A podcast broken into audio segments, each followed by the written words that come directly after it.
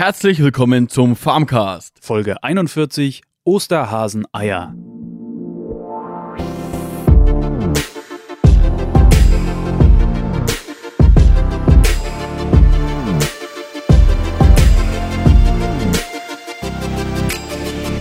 Jo, wir wünschen euch ein frohes Osterfest und natürlich ruhige Feiertage. Ja, Ja. heute ist ja Karfreitag. Karfreitag. Ja, und am Sonntag ist Ostern. Ja, ja, ist ja hier mein, ich habe ja hier schon mal, ne? Ja. Die Leute drauf einstimmen wollen hier. Achso, Entschuldigung, hab's dir jetzt kaputt gemacht. Nee, ist alles cool. Okay, Ich cool. wollte hier geil reinflowen und du bist, revi Genau. revidierst mich sofort. Nee, alles gut. Nur, nur weil du jetzt wieder gesund bist, seit zwei Wochen. Ja, So. endlich. Ja, heute geht's, äh, ja, wie äh, der Titel das schon sagt, und natürlich passend jetzt zu Ostern geht's heute um Osterhasen, um Ostereier, um ja, Osterhasen und Ostereier Pest. und die Pest. Ja, ich meine, das ist das auch was, was man vielleicht mal nebenbei ansprechen kann, aber nicht muss. Aber wenn wir schon beim Thema sind, ne? Ja, ich meine, das hat, es war halt gerade Zufall, dass das jetzt gerade eben zu Ostern auch mit der Pest bei den Hasen irgendwie jetzt ein Thema war. Ja, ist mir irgendwie über den Weg gelaufen. Ja.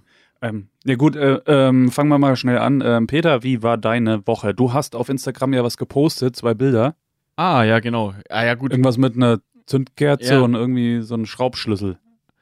Ja, genau. Ähm, nee, das war ja. Ich habe mir nur die Woche immer gedacht, ja gut, ich könnte mal wieder was raushauen. Äh, und da war es dann eben beim Zündkerzenwechseln vom, vom Motor. Die müssen alle paar tausend Stunden mal gewechselt werden. Der Motor läuft ja Mhm. 24, äh, 7, also 24 Stunden, sieben Tage die Woche, also immer. Und ja, natürlich kann man sich da vorstellen, da müssen auch ab und zu mal die Zündkerzen raus und wieder rein. Und jetzt war es eben so, dass es übers Wochenende so war, dass er nicht mehr ruhig lief. Ich meine, das kennt man ja vom Auto, wenn der Motor nicht mehr ganz so rund läuft, dann geht man auch mal in die Werkstatt. Ich mache das natürlich Ja. nicht bei mir daheim selber am Motor. Ich bin selber die Werkstatt für meinen Motor. Und Peter, die Werkstatt. ja, das sind Sechszylinder in Reihe und der ja, hat halt eben Zündaussetzer gehabt. Also da lau lau- laufen halt nicht mehr alle Zylinder dann praktisch, zünden immer alle und dann hat er, läuft halt unruhig. Schleift er die anderen mit halt, ne? Ja, genau, dann läuft halt unruhig und das merkt man auch und dann bleibt auch die KW-Zahl nicht konstant. Mhm. Bringt halt eine saubere Leistung und läuft halt einfach nicht sauber und das sollte nicht sein. Wie gesagt, wenn der 24 Stunden läuft, sollte da auch gucken, dass der auch sauber läuft, weil das natürlich für den Motor auch gut ist. Und da habe ich die Zündkerzen mal getauscht und dachte mir, mach mal wieder ein Foto. So, was noch war, jetzt ganz kurz noch zum Anspringen heute, ähm, Mhm. haben wir die Wärmenetzpumpe, also die Pumpe, die praktisch das Wasser durch das Wärmenetz äh, pumpt. Wir haben ja ein Wärmenetz an unserer Biogasanlage dran, wo wir 25 Haushalte mit äh, Wärme versorgen, das ganze Jahr. Und das funktioniert so, dass halt eben das heiße Wasser durch die Abwärme, also das durch die Abwärme der Motoren wird praktisch Wasser erhitzt und läuft dann durch ein riesengroßes Wärmenetz, das über zweieinhalb Kilometer lang ist, in jedes Haus rein und ersetzt praktisch da dann die Heizung. Ja, also die Mhm. ganzen Ölheizungen, die die früher hatten, die haben wir praktisch ersetzt. Und da musste die Woche halt mal die Pumpe jetzt zum Service. Ja, und dann ist natürlich blöd. Äh, es ist ungefähr so, wie, wie wenn du Stromabschaltung machst äh, oder du bekommst eine Stromabschaltung, musst du erstmal gucken, dass alle, alle Leute Bescheid wissen, dass es jetzt mal die nächsten paar Stunden kalt wird, weil es geht natürlich gar nichts mehr, wenn die Pumpe nicht da ist. Ja, kommt Mhm. auch kein warmes Wasser mehr. Und das haben wir jetzt eben auch gemacht. Ja, war ein stressiger Tag auf jeden Fall, aber musste gemacht werden. Ja, das war bei mir recht biogaslastig mal wieder. Aber es war die, die Woche ohne Gülle. Ach, das ist doch auch mal schön zu hören, ne? Ja, güllefreie Woche.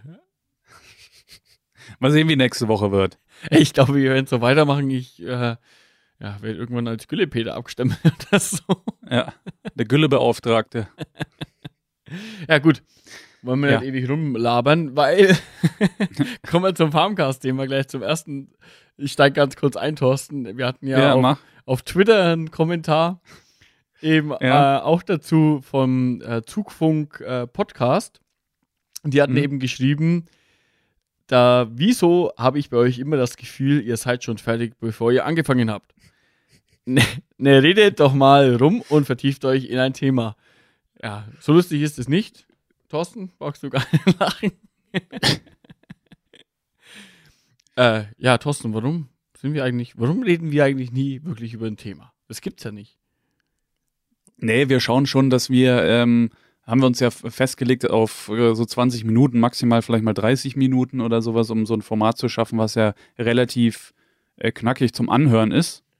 Ne? Weil wir jetzt auch nicht so, ähm, selber nicht so die Podcasts hören, vielleicht auch, die vielleicht so zwei Stunden gehen, oder? Ja, ich, also ich höre auch eher lieber kurze und ja, doch ist schon so. Also ich bin nicht so der zwei Stunden Podcast-Hörer, ja. Ja, aber wenn ich zum Beispiel mal einen Podcast höre, der mal wirklich äh, total interessant ist und mich interessiert, dann höre ich auch schon mal eine Stunde oder so rein. Ja. Also von daher haben wir uns schon überlegt, weil es gibt ja so viele Podcasts und wenn man, wenn jeder Podcast eine Stunde wäre, da kommt man ja nie zu, alle Podcasts mal sich durchzuhören, die man in seinem eigenen Podcatcher drin hat. Ja. Ja.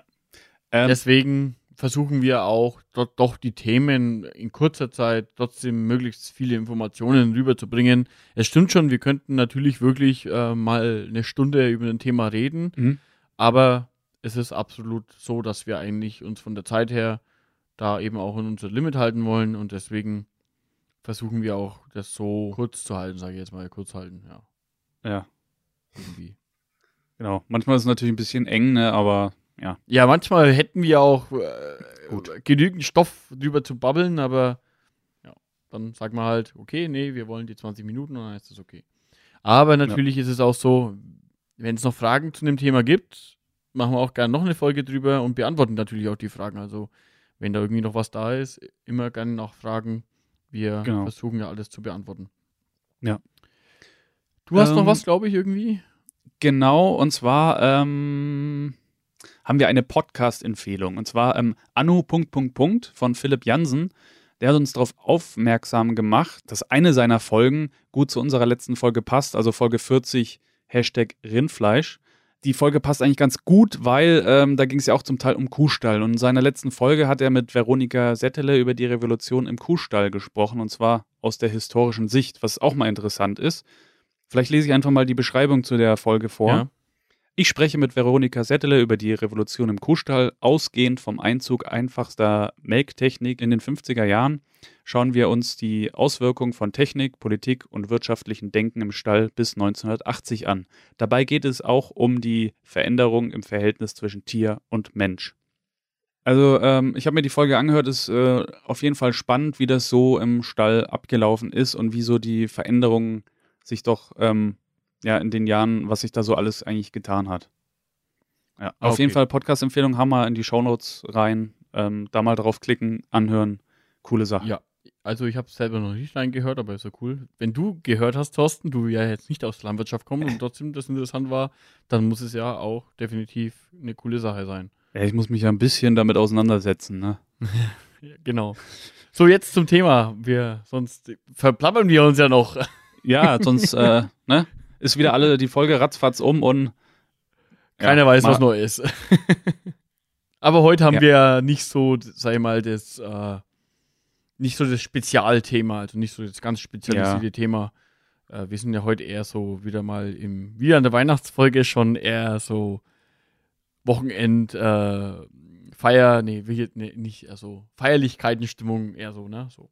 Ja, so locker halt mal so, ne? Osterstimmung, ja, so locker. Einfach mal rum re- re- re- reden. Ja, muss ja auch mal sein, ne? Ja, genau. So, So. jetzt, mit was fangen wir denn an? Ja, vielleicht mit den Eiern. Okay, ja, da hast ja du heute. Ja, da haben wir äh. Bilder gepostet, zwei Stück. Und zwar ähm, von gefärbten Eiern. Man kann äh, Eier natürlich auch auf natürlichere Art und Weise färben als mit äh, künstlicher Farbe oder sowas. Und zwar für die Farbe grau-blau ähm, braucht man halt Heidelbeeren, für rot-braun dann rote Zwiebelschalen und für gelb Kurkuma. Wir hatten auch noch ausprobiert ähm, grün und mit Petersilie, aber das hatte nicht so hingehauen, weil die Eier noch recht frisch sind. Also wenn die ungefähr mal so eine Woche oder ich glaube zwei Wochen alt sind oder so, ähm, dann sind die Poren anders von, dem, von der Oberfläche und die nehmen den Farbstoff dann natürlich besser auf. Auf jeden Fall ist es so, ähm, wie man, vielleicht gehe ich mal drauf, kurz drauf ein, wie man die macht. Man nimmt halt einen, einen Topf, haut da äh, Wasser rein und immer zwei Esslöffel Essig ins Wasser. Ähm, die Eier nicht anpieksen und wenn man die Stempel da von den Eiern runter haben will, dann, dann kann man mit Essig auch die ein bisschen wegreiben. Jetzt mal zum Blau, da nimmt man dann die Heidelbeeren ins Wasser, lässt aufkochen und wartet, bis sich das Wasser stark verfärbt hat. Je nachdem, wie viel man davon nimmt, umso stärker wird natürlich die Farbe. Wenn das Wasser dann halt aufgekocht ist, dann lässt man die Eier 10 Minuten da drin kochen. Und was man auch noch alternativ machen kann, ist den aufgekochten Sud sozusagen abkühlen äh, lassen und die schon fertig gekochten Eier, also die noch nicht gefärbt sind, dann über Nacht da einlegen und ähm, die werden natürlich dann, soll natürlich die Farbe nochmal intensiver werden. Rotbraun natürlich die Zwiebelschalen, die roten ähm, rein in ein Liter Wasser, fünf Minuten aufkochen, bis sich das Wasser verfärbt hat und dann die Eier zehn Minuten hart kochen lassen da drin. Genau. Kurkuma eigentlich fast dasselbe, da ein, eineinhalb Esslöffel Kurkuma in ein Liter Wasser geben und ähm, auch zehn Minuten darin dann hart kochen lassen. Ja. Und äh, noch so ein kleiner Tipp, vielleicht ähm, danach mit Speiseöl einreiben, dann werden die noch ein bisschen glänzend. Hast du auch schon mal so Eier eingefärbt? Also das letzte Mal, als ich überhaupt irgendwie Eier gefärbt habe, war als Kind, glaube ich, so. Ja? Ja. Okay. Ja. Ist schon ein bisschen her. Aber ne? ich. Ja, nee. Oder naja, nee, so lange ist es jetzt auch nicht. Nee, so lange ist jetzt auch noch nicht her. Nee, nee, nee, nee, nee, nee. äh, Finde ich ein interessantes Thema. Äh, ist ja auch mal, sag ich mal, ähm, anderes Thema bei Farmcast, finde ich. Finde ich immer ganz cool, so als Auflockerung für zwischenrein. Mal nicht so das direkt landwirtschaftliche Thema, aber trotzdem hat es ja irgendwie schon einen gewissen, sag mal, ich sagen, äh, Landwirtschaftlich. auch von, vom Farm-Style, weil es ja äh, was ist, sag mal, so, hm, wie, wie, wie hätte es die Oma so gemacht, so ungefähr. Irgendwie so, Ja. so irgendwie kommt mir das ein bisschen vor, finde ich eigentlich ganz cool. Ja, so hat man es vielleicht früher gemacht, wo es noch keine. Ja, Giftige wir könnten Lebensmittelfarben ja mal, Äh, könnten ja mal eine, eine, so eine Oma mit in den Podcast nehmen und die mal interviewen. Wie war es denn früher so? Ja. Okay, ne, aber finde ich cool, weil äh, was ich cool finde dann, Mhm. ist, dass man eigentlich ja nicht äh, mehr Arbeit hat, theoretisch, weil man kocht ja die, Was die Eier dann direkt auch in dem Wasser. Genau.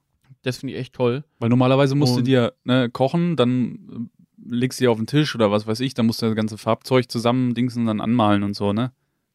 Ja, genau. Und äh, da hast du ja irgendwie. Und das ist natürlich natürlich, das, was ja momentan auch äh, ja, viele eigentlich so haben wollen, ist mal eine Genau. Alternative. Äh, man nimmt, muss keine Lebensmittelfarbe oder sonst irgendwie irgendwelche Farbstoffe nehmen, sondern macht es halt mal natürlich, finde ich auch cool. Und es sieht ja super aus, wie man auf den Bildern ja sieht. Äh, finde Ja. ich schon eigentlich echt cool. Ja, man, äh, das mit dem Heidelbeeren, das ist halt grau geworden, weil, wie gesagt, die Eier relativ frisch waren. Und das ist halt, wenn man die über Nacht einlegen würde, dann würden die wahrscheinlich wirklich einen Blauton kriegen oder einen blauen Stich oder, ne? Ähm, ja, bei den Zwiebeln, die sind halt, bisschen, du hast mit der Hand geschwenkt. Ach, sorry.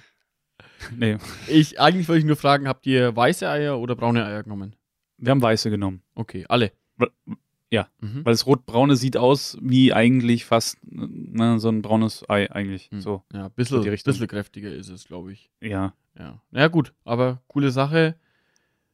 Auf jeden Fall mal ausprobieren. Äh, Man Farm, kann auch natürlich, ja, Farmcast wird zum Kochcast oder so, keine Ahnung. Oder? genau, der Eierkochcast. Ja. Ja, auf jeden Fall, ähm, wenn man natürlich auch wieder mehr rote Zwiebeln, äh, Zwiebelschalen nimmt, dann wird es halt nochmal intensiver. Und wie gesagt, das Einlegen wäre vielleicht dann nochmal eine Alternative, ist ein bisschen aufwendiger natürlich, ne? Jo, Aber so sieht es ja auch ganz cool aus. auf jeden Fall. So, Ja. zum anderen Thema äh, jetzt. Erstmal hier, wir löschen Facebook? Nee. Ja, delete, Hashtag Delete Facebook.